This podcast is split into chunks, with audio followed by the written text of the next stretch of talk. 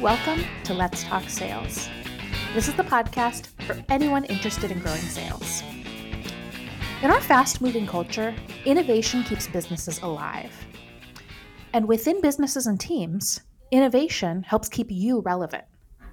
But as organizations grow, innovation can become difficult or even scary. When things are working, it can be hard to rock the boat. And the costs and risks of innovation can actually increase the more you have riding on what you're doing right now. Today's episode of Let's Talk Sales is brought to you by our ebook on driving innovation how to foster a culture of innovation within your sales team. In it, you'll discover how to set the correct context for innovation, why culture matters and how you can influence it, and what you can do to foster innovation within your team. Be sure to download a copy today. You can find it in the notes for today's show at criteriaforsuccess.com slash pod 238. This is Elizabeth Frederick, and just as in the last episode that I uh, recorded, my voice might sound a little bit different from usual. I am recovering from a cold, not the coronavirus. Um, but today I am super excited to share this guest with you.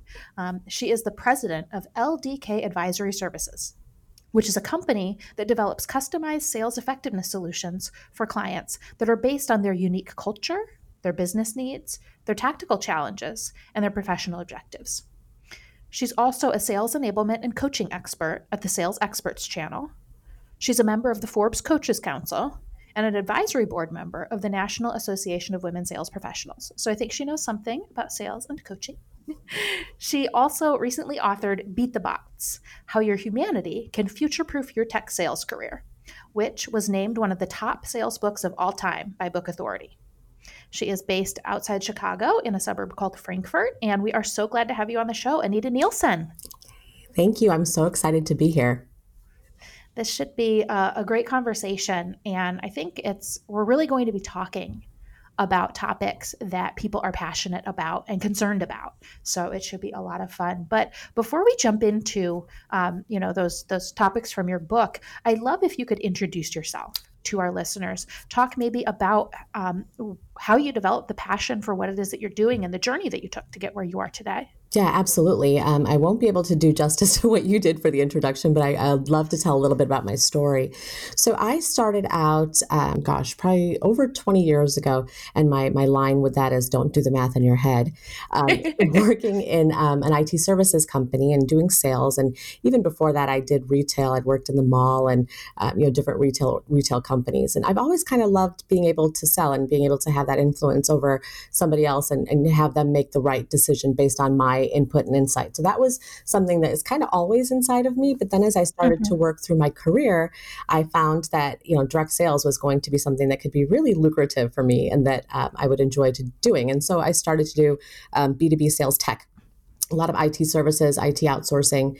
And what ended up happening is as I started to go through it, I was doing really well and making my numbers and, um, you know, just overall being, being a top performer, all those things. But I was still nervous um, about the security. And so there was something about the financial aspect of it that always had me a little bit scared, which, you know, to be fair, I was making my numbers, but I couldn't um, get out of my head that someday that could change. And the other thing that was mm-hmm. going on at the same time was I was working with a lot of people on my team um, in the sales organization. And then they would come to me with questions and I would answer them or I would help them. I would, you know, help them do a script for a meeting that they were going to have, anything that they needed. And I, I found I really loved that. And it was almost becoming where that was more um, fulfilling to me and made me happier than even just doing the job, the sales job, and making all that money. So, flash forward several years, um, you know, I started to move into more consulting roles, which allows me to do that as well provide guidance and insight. And then finally, a couple years ago, I decided I was going to go out on my own and start my own company so that I could work with customers in a way that I knew mattered to them and was relevant to them. And that's where that whole customization thing comes in. I, got I struggled a lot because I, I didn't like this idea of consultants having a 60 page template that they use that they have to fill out for every customer that they go work with. I couldn't do mm-hmm. it. Um, I couldn't do it. So that's why I quit that last job because they were pressuring me to do just that. And the customer that I was working with, I had a great relationship with, and I love them. And I knew that if I showed up with that uh, template, they would have wondered who I was and and you know where I came from because Anita would never do that to them, right? So um, so that's that's what triggered me to go into my own business and it was wonderful. I mean as soon as i did i realized you know, first of all there's a lot of different things that go into running a business than uh, you know a day-to-day consulting job but i love it and it's allowed me the opportunity to work with some incredible sales leaders who you know are really trying to do the right thing by their sales teams and their mm-hmm. as a whole right? And they they they're the kind of sales leaders who understand how important culture is in terms of you know driving or diminishing any initiative you could have for growth. So that's kind of where i play now. And uh, like i said i love it. It's been just over five years. And really what drives me i think is you know these sales leaders they they love to be able to say that they were they, they made a difference in the impact in the lives of their sales professionals. And they did it in a way that wasn't just tied to numbers or metrics but something that helped them feel like they could grow or that they had grown. And so that was um that's something that i i really appreciate in my role. Absolutely. I i love that story. And i think um, some some people will resonate with it and some won't understand it because mm-hmm what we see a lot is there are top sales performers who get pulled into sales management, mm-hmm. and mm-hmm. sometimes they actually uh, don't have the interest mm-hmm. in it, right? They don't have a, a, much of a desire to do what it is that that a sales manager needs to do, which is a lot of that that coaching and mentoring and support yes. that it sounds like you you loved. Um, but you know, it's hard to resist a promotion. Right. Um, and and then we see that there are people um, who, like you, who actually have more of a passion for the coaching and development side than the selling side. And that's perfectly fine. And and you're actually helping more sales grow than you could impact individually because you're helping all these different people um, to grow sales. So we need both kinds. Absolutely. Um, but um, a, a, quick note to listeners who are looking to promote their top salesperson into management. Hmm. do they seem like an anita um, who, who they really like to coach and develop and mentor other people? Or are they still just passionate about about hunting and closing that next deal, mm-hmm. maybe you could make them like a senior business development rep and still have a sales manager to do the the dirty work. yeah, no, I love that, and and so it's funny that you mentioned that. That is one of the reasons why I um, you know do a lot of coaching with these sales leaders is because that that's happened. There's been top sales um, professionals who've been kind of like this lone wolf, wolf personality, but they're top performers. They've consistently done it for years, and it's time for promotion. So they get mm-hmm. elevated mm-hmm. into a management role. They haven't had management experience in the past, and uh, you know, when you're a manager or a leader, you have to be much more focused on everyone else. Whereas when you're a lone wolf in sales and you're a top performer, typically those individuals are very good at driving themselves, right? They haven't had Absolutely. to do it for others. So what's happened is the reason there's more, much more demand, I think, for the type of work that I do is when that happens, you know, that employee is still a great employee and they do need to learn how to become a better coach and do better in their role. So maybe in the meantime, here's somebody from the outside that can come in and help us coach our sales team, but also help grow that sales manager into a coach and help them be able to get those skills and that competency. So that's um, an area where there's become much more demand, I would say, even in just the past year. And I joke about it that I'm never going to write another book, and because it was a lot of work. But if I were to ever somehow forget all that hard work that I went through and decide to do it again, it would be a book for sales um, people that have been promoted into a sales management role who are struggling with that leadership or that management side of it and just don't have the resources to to help them improve it. Absolutely, because what we often see is there's absolutely no leadership or management training that's given to these people. Mm-mm. And so, if you are going to promote your top salesperson and make them the manager or the VP sales or whatever whatever the title is going to be, and then you're not going to train them in how to be an effective manager, you're setting them up to fail. Yeah. And um, like I love what you do because um, there's certainly the the training and developing them, but there's also providing that kind of support, yeah. that, that crutch in the meantime. And it's a, it's perfectly okay to have that support and to be able to offer that to somebody to say, hey, you know, we want to promote you to management and we're, we're really excited to see what you can accomplish there. In the meantime, um, we're going to say, you know, you're responsible for these parts of the sales manager job. Um, and then we're going to bring on this resource who's going to help with the, with the other parts. Yeah. Something like that can be really helpful. And they love, and they actually, even the new sales managers, I mean, the the couple that I've had experience with more recently, they love that. I mean, they know that when they start that role, that they're going to be overwhelmed, right? They're going to be drinking from a fire hose and learning new processes. So here's another thing that's really interesting for sales managers who are uh, top sales professionals when they have to get in there and do all these um, charts and graphs and metrics and slides, which are not the things that they love to do as a sales professional. That can be a little bit of a rude awakening, right? So that takes some acclimation as well. So I think they really appreciate having someone like me come in there and just be there to keep an eye on the sales team and make sure that that um, that they're adopting to this change of leader and helping facilitate that thought process and kind of maintaining the culture while also helping that sales manager learn more about how to do that themselves in the future. So I think that's um you know almost by accident I realized how valuable that is to companies and that's become something like I said is more that there's more demand for now than I've seen ever before. Definitely, definitely. Well, um, not something that we were necessarily planning on talking about today, but it is just such a such a key, um, um, yeah. such a key thing as you're looking to grow your organization as, as, you're looking at your team. So I'm glad that we that we discovered that. Yeah, I'm passionate um, about that one for sure.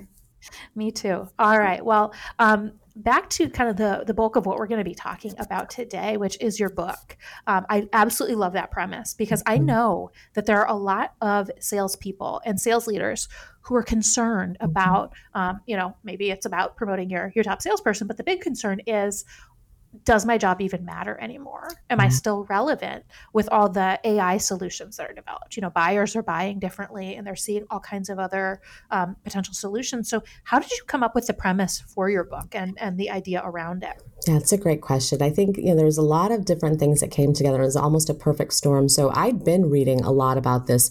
You know, this I guess I call it fear mongering of by 2020, 50 million sales jobs are going to be obsolete because of AI and machine learning, et cetera, et cetera.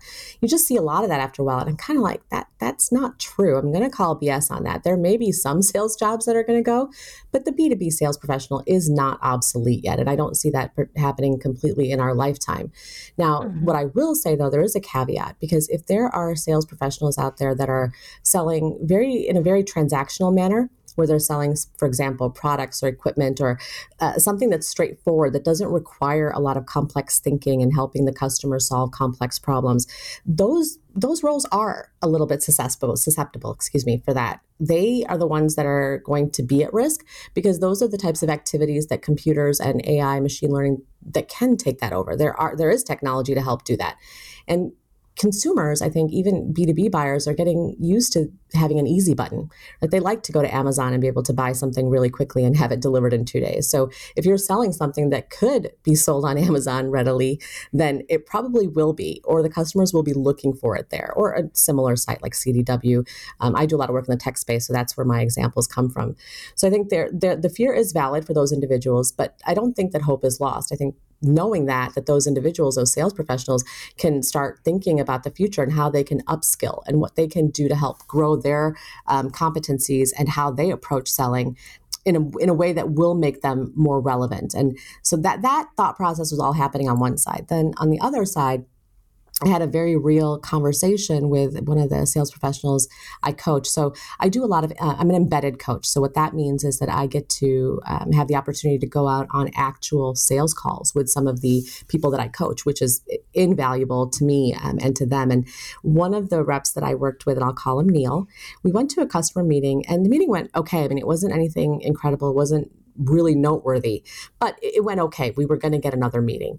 And so after that, we decided to go grab a drink nearby. And so we sat down, and as we started to talk, and a couple drinks passed by, he started to share with me uh, you know, some, some challenges that he saw in his own future. Like, how am I going to juggle all the changes that are going on with buyers? How am I going to stay up to date and current on the information that they need? Are robots going to take my job? And and that's of course to me, that was very hard to hear just in general because it's something that I care about. But then it got even worse, right? So then he started to talk about how in his career, he's never had to worry about financial issues at all because he's always been a top performer. He, commission checks just rolled in, and it was not something he ever really had to worry that much about. But now it was getting to the point where you know the, everything is becoming more and more commoditized, and he's having a harder time differentiating. Bottom line is that means that he might have to go home one day and tell his wife, you know, who hasn't worked in X years that she might have to go back to work because mm-hmm. they want to have the life livelihood that they've had so far. Or his kids are going to have to come out of the private school that they're in.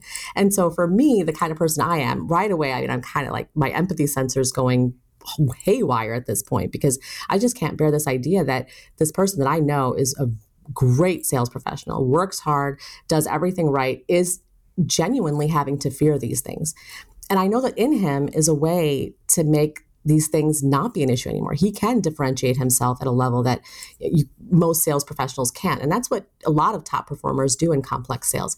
So from that, that's where the book came from. It kind of came from this thought of these guys, my guys, I call them my guys and gals out there, they're struggling with so many different pressures. So, what can I do to help them? And that is the thought process that went into this book. And the idea of the bots, that that just was a really good wrapper for it. I mean, it, it, that's the overarching fear in our um, mm-hmm. in our world right now. But within that, there's so many different things about value and how to create value. So, it, it addresses both of those things. Absolutely.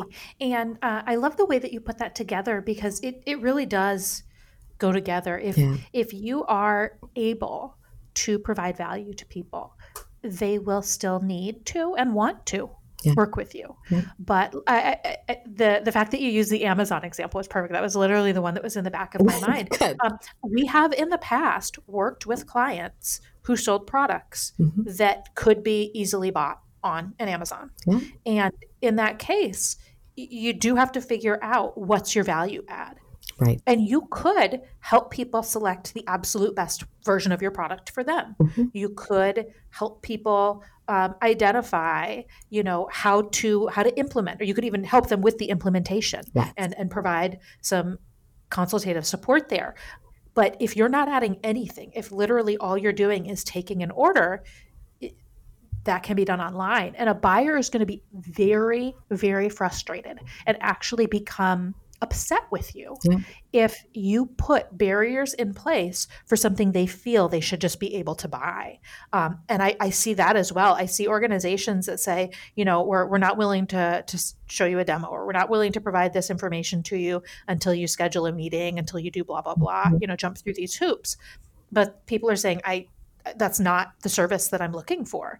And you can't tell your buyers that they can't get the service they're looking for. I mean, you know, there's that whole cliche the customer is always right, but it, it it has to be true. I mean, you have to you have to trust in your customers. You have to you have to believe in them that they're going to um, want to work with you if you make it easy for them and then you have to provide them with the information and um, and the process that they're asking for. If you're making it really difficult to buy, one of your competitors is going to start to make it easy and exactly um, right. you're going to fall behind yeah that's exactly right i mean and i think it's, it's almost like if you're prolonging the process for buying for these um, buyers you are not valuable to them. Like just in general, that's something that they can do simpler somewhere else. I promise you, it'll be just a matter of time before they do.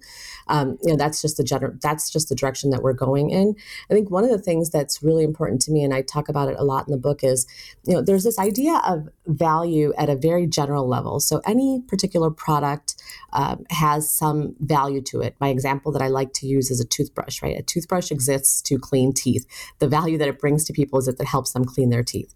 And every toothbrush that's made has that intention. Well, if you work for a company like Oral B, for example, and you're selling toothbrushes, now you can maybe go back and say, hey, we're Oral B. We've, as a company, created this app that ties to your toothbrush that allows you to monitor how much you're, how much time you're spending in each part of your mouth or whatever that piece of data is. And so now that company has differentiated more than any other company in that space. And so for that amount of time that they are able to differentiate, you're going to love it as a seller. Like whoever's selling mm-hmm. that type of a product is going to be happy. But the trick is that differentiation at the company level is finite because it doesn't take very long for competitors to mimic or to, you know, go and innovate in the same way that you did as a company. So company value is differentiating, but it's finite. And then last and most important is it's it's the personalized value. That's the value that comes from the human to human interaction between a seller and a buyer. And what that means is not just a function of, you know, the seller in their role facilitating the sales process and the buyer in their role facilitating their buying decision.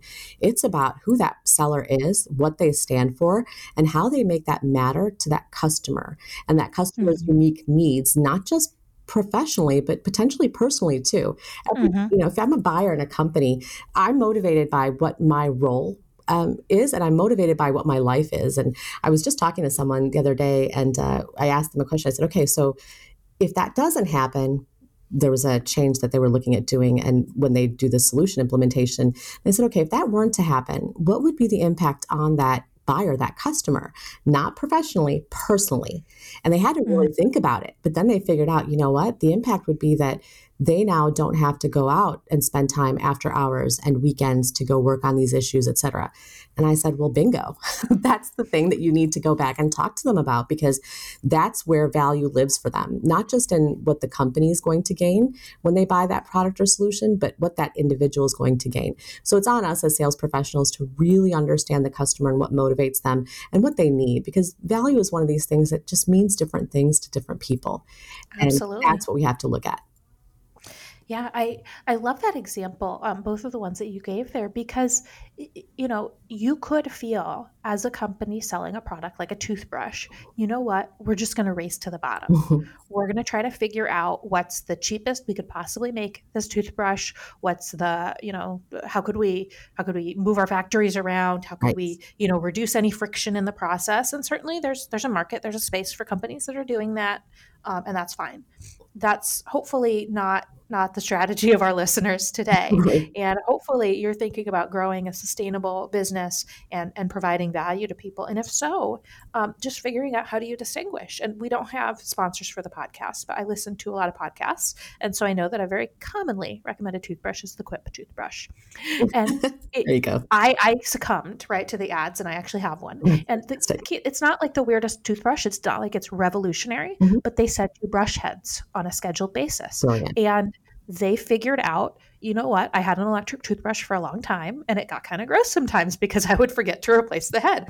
And so if they make it really easy for me, I am exactly the type of millennial buyer that they are looking for mm-hmm, mm-hmm. to just um, have them tell me exactly when I should change my toothbrush head and send it to me. Exactly. So figuring out how do you take a basic commodity and add a service to it, add add value to it. And it's it, it requires sometimes an actual change in your business model you're not just making a toothbrush anymore. You're actually now a tech company. You're you know um, but if that's what you need to do to stay afloat then that's what you need to do. And so figuring out when it's appropriate when it's necessary to make these big changes um, and then being bold enough to to move forward yeah, absolutely. And I think that what you said right there at the end is so important. Be bold enough to make those changes. I think a lot of times, company, when I look at companies, um, B2C, for example, you can differentiate at that company level and be very, very successful. In B2B sales, however, you have to get to that next level, that personalized value, because all the companies that you're working with, all the different competitors are going to be at the same level as the company. And so it's important as leaders to recognize okay, how, what can we do to help these sales professionals create value? And in this new business model where we do want to enable these sales professionals to create that value what does that look like? What do we have to provide them? What what will help them to do that with each and every buyer? So there's a lot that goes into that and it does require um, someone to be bold and someone to understand that a change of that level does require a lot of thought and communication and all those things. So then you get into the whole culture conversation. So i mean we're at a point we're at an inflection point in our world right now in sales that we, we have to look at the direction that the world is going and it's going into a much more buyer oriented buyer centric buyer driven world. And in order to succeed in that world as long as humans are doing the buying we as humans b2b sales professionals have to learn how to sell at that level that will make an impact on the other human that is buying. Absolutely. And i like to encourage people put yourself in the shoes of your customers. Exactly. Would you be willing to buy the way that you're trying to sell. Mm-hmm. And if you think, no, I wouldn't do that, then that's a sign that you should probably change your process because we're in the same space as our buyers typically. Mm-hmm. Um, so uh, it's it's like you said, these are cultural trends. These are you know I honestly the way Amazon alone mm-hmm. has changed expectations around even shipping time. Mm-hmm. If I buy something online and they tell me it's going to take four to six weeks to ship it to me, I'm shocked and horrified. Yeah. Um, even if they tell, tell me it'll take like three to five days to ship to me, I'm like, but two days. Exactly. And and that's a complete change that's happened in the last like five years. Yes. I mean, it, it, it, this this is happening a lot now.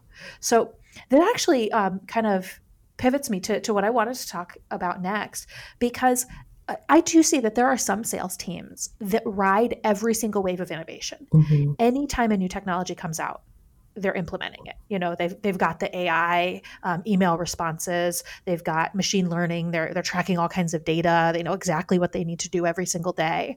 Um, and then there are others who feel like they can't even necessarily match the needs of the market today, much less the challenges of tomorrow. So if you're talking to that second group who feel like maybe you're already a little bit behind, what would you say to them? I mean, I would say that they need to take a long, hard look at what their market demands and the direction the market's going in.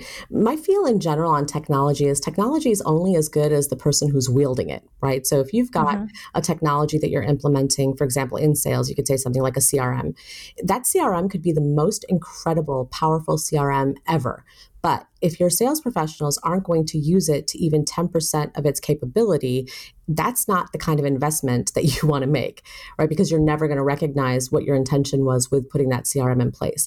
So if I'm a company that's lagging behind, I want to make sure that I make the right decision about what type of technology but always considering who my people are and what their capabilities are and will they be able to adopt that technology to a level that will actually make a difference? Because the last thing any company needs is to go make another investment in some technology that is just going to sit there and not even be utilized. So it's take a long look long hard look at your market understand the direction it's going in and then find technology that's going to help facilitate your success in that space.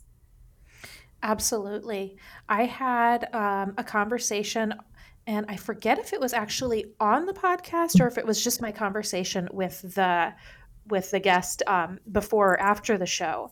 But um, what we talked about is any any complex technology platform is basically a super super complicated Excel spreadsheet. Yes, exactly. and if you cannot implement the behavior yeah. within something like Excel, you're not going to use whatever the platform is. And I actually had this conversation with um, an organization last week. We're doing some pro bono work with um, with an organization, and right now they have nothing in place in terms of technology.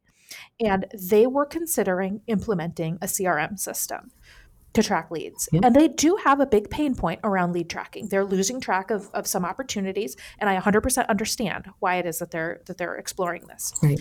But they don't have a culture right now mm-hmm. that can drive the the effective use of a system. Exactly. And so I gave them an Excel template and I said you need to first adopt this Excel template and use this. And once you get to the point where the team is consistently entering the information in this Excel template, then you're ready to explore CRM. But but you've got to walk sometimes before you run. I love that. That is so that is a perfect example of what I'm talking about. I mean, if if you've got a, a person, a user, whoever it is, whether it's a sales professional or somebody in finance, it doesn't matter.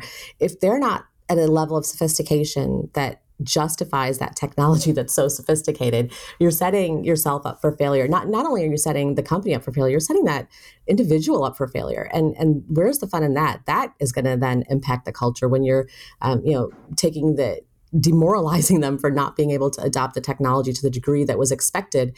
But that measurement, that expectation was based on a completely different company leveraging that same technology. So it's very important that you find what fits. Um, I was talking to a client the other day, and we were just looking at, you know, why why aren't these sales professionals, um, you know, using X Y Z?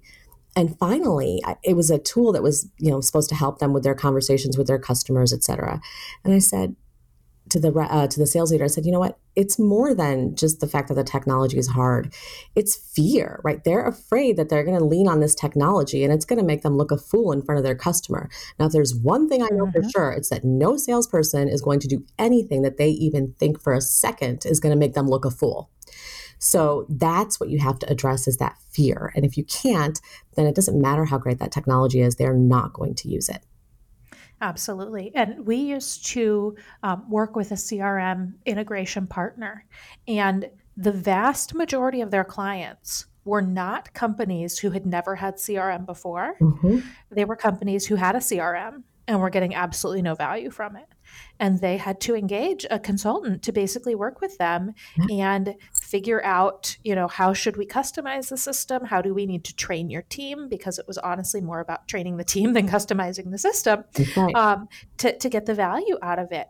And it's not and i love that you said this this is not bashing salespeople. Mm-mm. If they if they have not been trained to use the system if they don't understand how it's going to add value if they feel like it's going to make things um, harder for them or make them fail or make them look you know silly in front of somebody else mm-hmm. that's on you as the organization not on them that's exactly right and um, so often we see that there are people who almost are, are too easy to, to just get really excited about a technology solution, thinking that that's going to solve all their, all their problems. Right. And uh, it, and it's probably not, honestly. And it's something that is is going to be um, potentially a distraction for people. You know, I see salespeople sometimes that get caught up in in using tools, and they're almost performing as more of a marketing function um, mm-hmm. than even a, a, sales function because of because of how they're using the tools that they have. And so,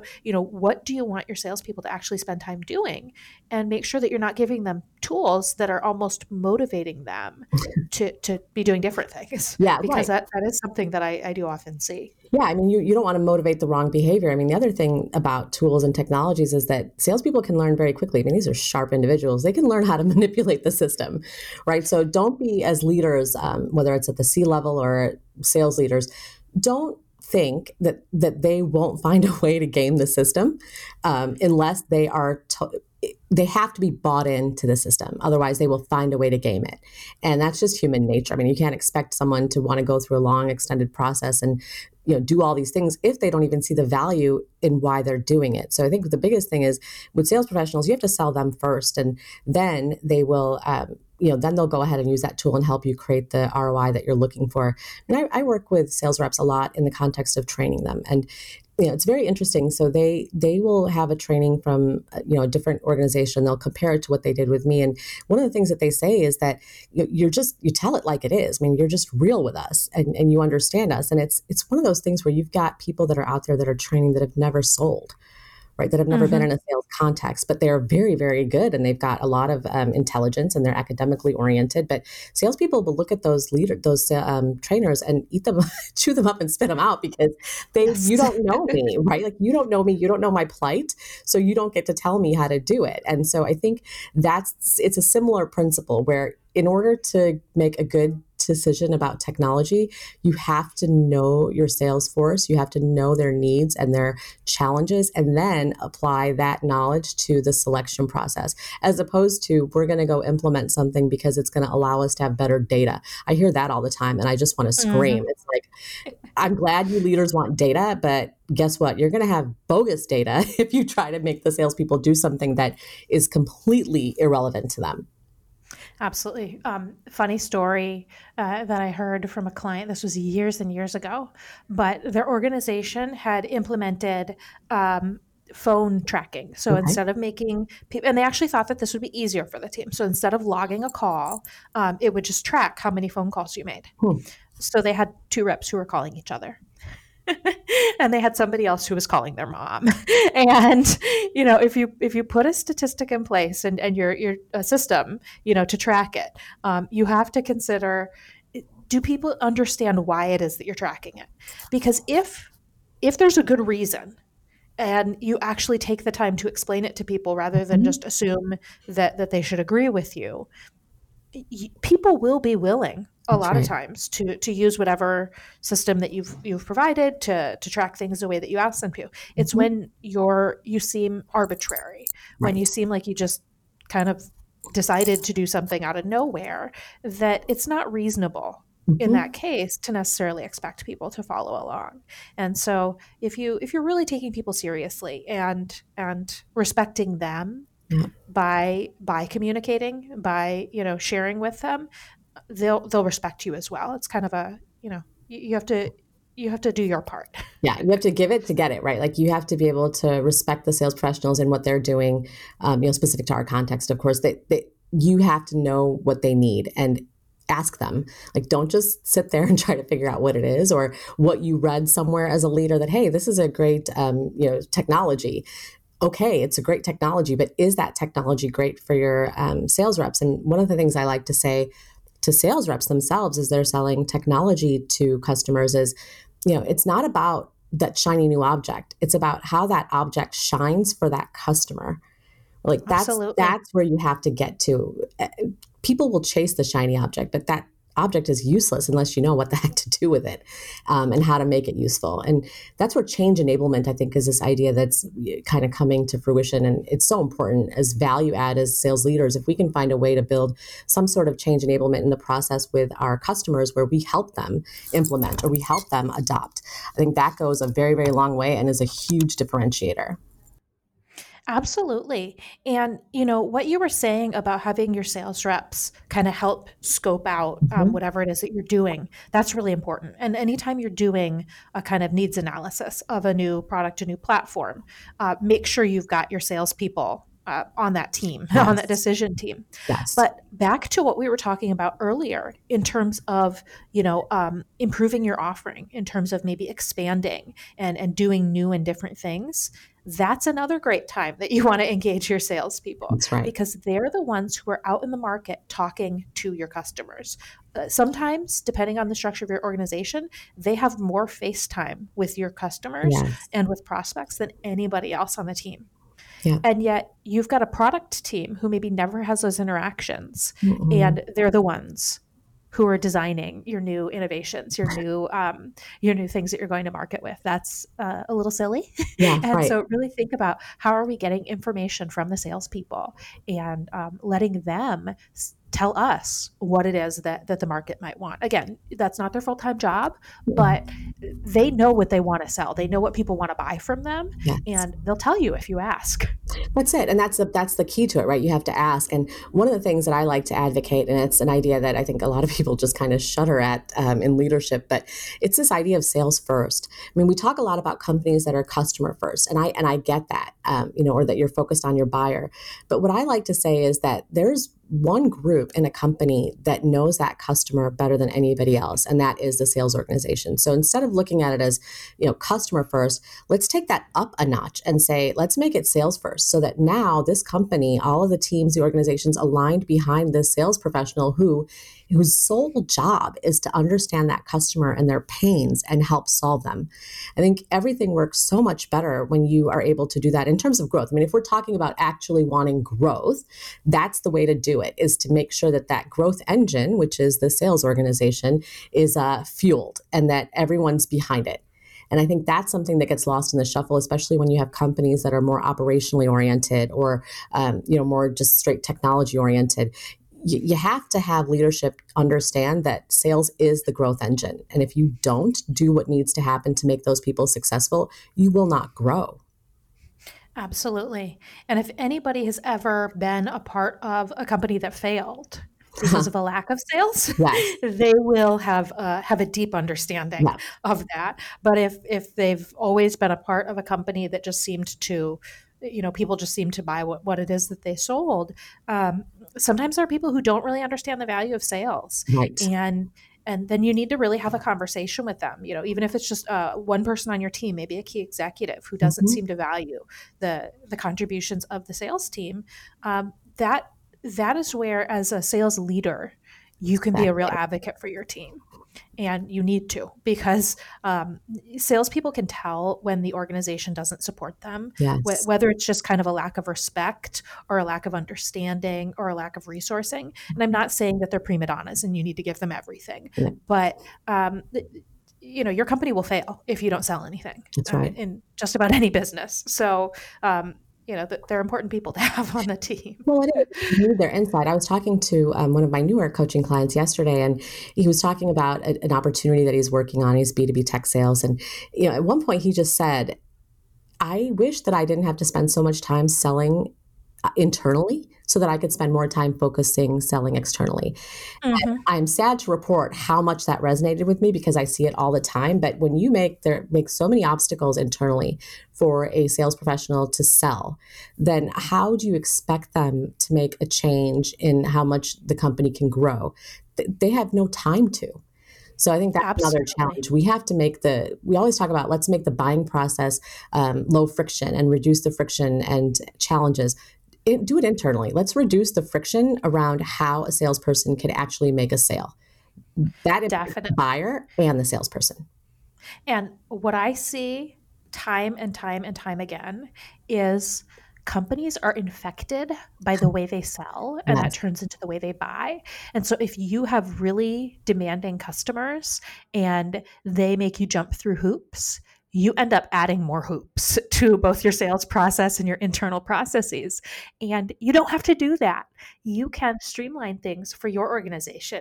You can make things as easy as possible for both your internal team and for prospects. And then maybe you'll actually infect the prospects the other way. And instead of them making things more and more and more complicated, things will get easier. it is possible but um, so many organizations don't seem to even be trying to do that. They just kind of blindly follow along where uh, you know where their customers have been and the, the processes that their customers have used and a lot of times there are just unnecessary steps that have been added to processes, and nobody can even tell you why that is. That's exactly it. And then, I mean, and the customers, by the way, are sitting there, they're waiting for someone to come help them and to tell them these things, and they don't know who that is. So when you become that sales professional that does get in there and help them, um, and I think it was the um, the book was called like the Challenger Customer.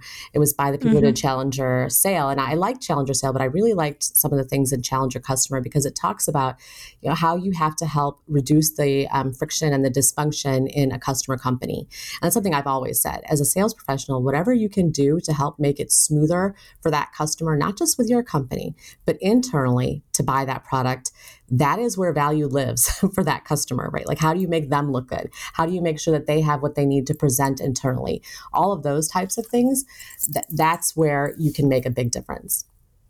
Absolutely. And back to what you were talking about all the way at the beginning, mm-hmm. that's providing that individual value. Yes. Right.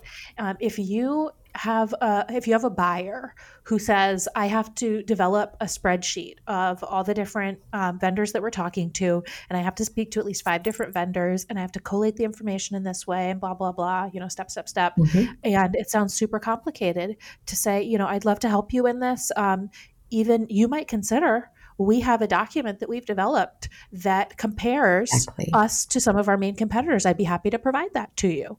Um, and it, it, shouldn't be, by the way, a marketing document that says you're perfect and they're all terrible. Um, be objective there. Yes. It, in a lot of industries, everybody's just about the same. Right. And just making it easy yeah. for that buyer like that to say, hey, I'm going to give you this information. It's probably not everything you need, but maybe it's a big step toward it. They're going to put a little gold star next to your company name because exactly. you did that. Yeah. Um, and eh, you know a great blog post to have on your website or, or, a page to have or a resource to have is you know how to buy mm-hmm. our product our service whatever it is you know how to evaluate uh, a consulting company how to um, how to consider what crm solution is the right fit whatever it is that you're selling tell people how they should think and how they should approach that conversation. And what I think a lot of people uh, in sales organizations don't realize is that buyers want to have what they want to be guided. Yes. Um, if they're interacting with you, if you give them an agenda, a lot of times they will follow that agenda. Mm-hmm. It's when they feel like they're not sure who's leading this that then they're going to push the limits and they're going right. to they're going to take over if it doesn't seem like you have a plan. So if you come in with a plan, a lot of times, not everybody, but a lot of times they're, they're just going to follow that plan as is um, because they, they feel like you know what you're doing. That's it. And I mean, it, some salespeople, I think, um, struggle with that idea of I don't, I want to do what my customer thinks we need to do, or I don't want to take control away from the customer. You're not. You're actually helping that customer. You're helping mm-hmm. them make it easier to buy. Um, if you take control because of all the experience and expertise you have in selling and helping customers buy really is what it boils down to. Now you're you're putting them in a situation where they're going to be successful excuse me in the process um, where they wouldn't have been necessarily before because they don't understand the agenda that needs to happen for this stage of the sale or the agenda that has to happen for this stage. It just it just depends on who they are and how you can help them be successful. I think at the end of the day that's what matters. Learn your customer well enough to figure out what success means, what success looks like to them and find a way to deliver that in every nook and cranny of that process, the sales process and motion, do that. And uh, sometimes if they're if they're kind of flailing and they don't necessarily know what to do, make take control of the sales process and make it mm-hmm. easy for them and show them why you're doing it um, the way you're doing it because of your experience. And I think that is something that customers value a lot. Absolutely. Something to remember if you're in a sales organization, if you're leading or just a member of that sales organization, the person that is buying this service, this offering that you're selling, this might be the first time they've ever bought it. Right. You sell it all the time. Exactly. you know exactly what what questions they should be asking. Mm-hmm. They don't even know what questions to ask. Nope. You could tell them here are some questions that you might consider asking um, exactly. um, anybody that you're talking to about this. That's a value that oh you're adding. And they're not going to go, they're not going to want to buy from anybody else, a robot or a competitor, right? Because they know that what you've done for them is something that other people wouldn't do. You've taken their interest to heart. You've become, instead of becoming a salesperson, you've become an advocate for their success. And that is the person who stands up and you know, knocks out the robots and competitors. That person is the one that does that. Absolutely. Well, this has been uh, a ton of fun, Anita, and I'm, I'm, so glad that we had a chance to take this deep dive. Now, a question I always like to ask um, I'm a big reader and I learn a lot from, mm-hmm. from reading. So, in, adi- in addition to your book, which obviously everybody should check out, what are some more books that you would recommend to our listeners? Well, so right now there's, well, so one I would say for all salespeople that you'd have to read is The Transparency Sale. And I say this every time someone asks me. It's by Todd Caponi, and it's just brilliant. It, it, it hits at the heart of a lot of the things that we're saying about how sales has changed and it needs to be a much more real, um, you know, kind of human, honest, transparent uh, way of business. And that's the one I think from a sales standpoint. And one that I've just started reading and I love it is called Upstream. And this is a book by Dan Heath, who is um, one of the authors, one of the brothers who authored books like Switch it's awesome because it talks about how you can be more proactive and help prevent issues before they arise, which sometimes it's a different way of thinking. And I think when you look at companies and cultures, a lot of times the challenges that are faced there are from the lack of a proactive mindset and how business is done or the lack of asking questions. So I'm obsessed with this book. And I've, i think I've heard every chapter twice already. Um, but it's something that I think not just companies, but individuals and our society could use as this idea of going back to the ounce of prevention is worth a pound of cure. Definitely. It's so funny that you mentioned that because I just literally yesterday heard him interviewed on a podcast oh, about funny. that book. And I I added it to the top of my list of Perfect. books that I need to get and read. Well, there because um, the, the, whole concept uh, is just so incredibly powerful. The story that he gave about about why he came up with the title Upstream is a funny one. I'm not going to spoil that. I don't but, either, um, but yes, absolutely. Enjoy that.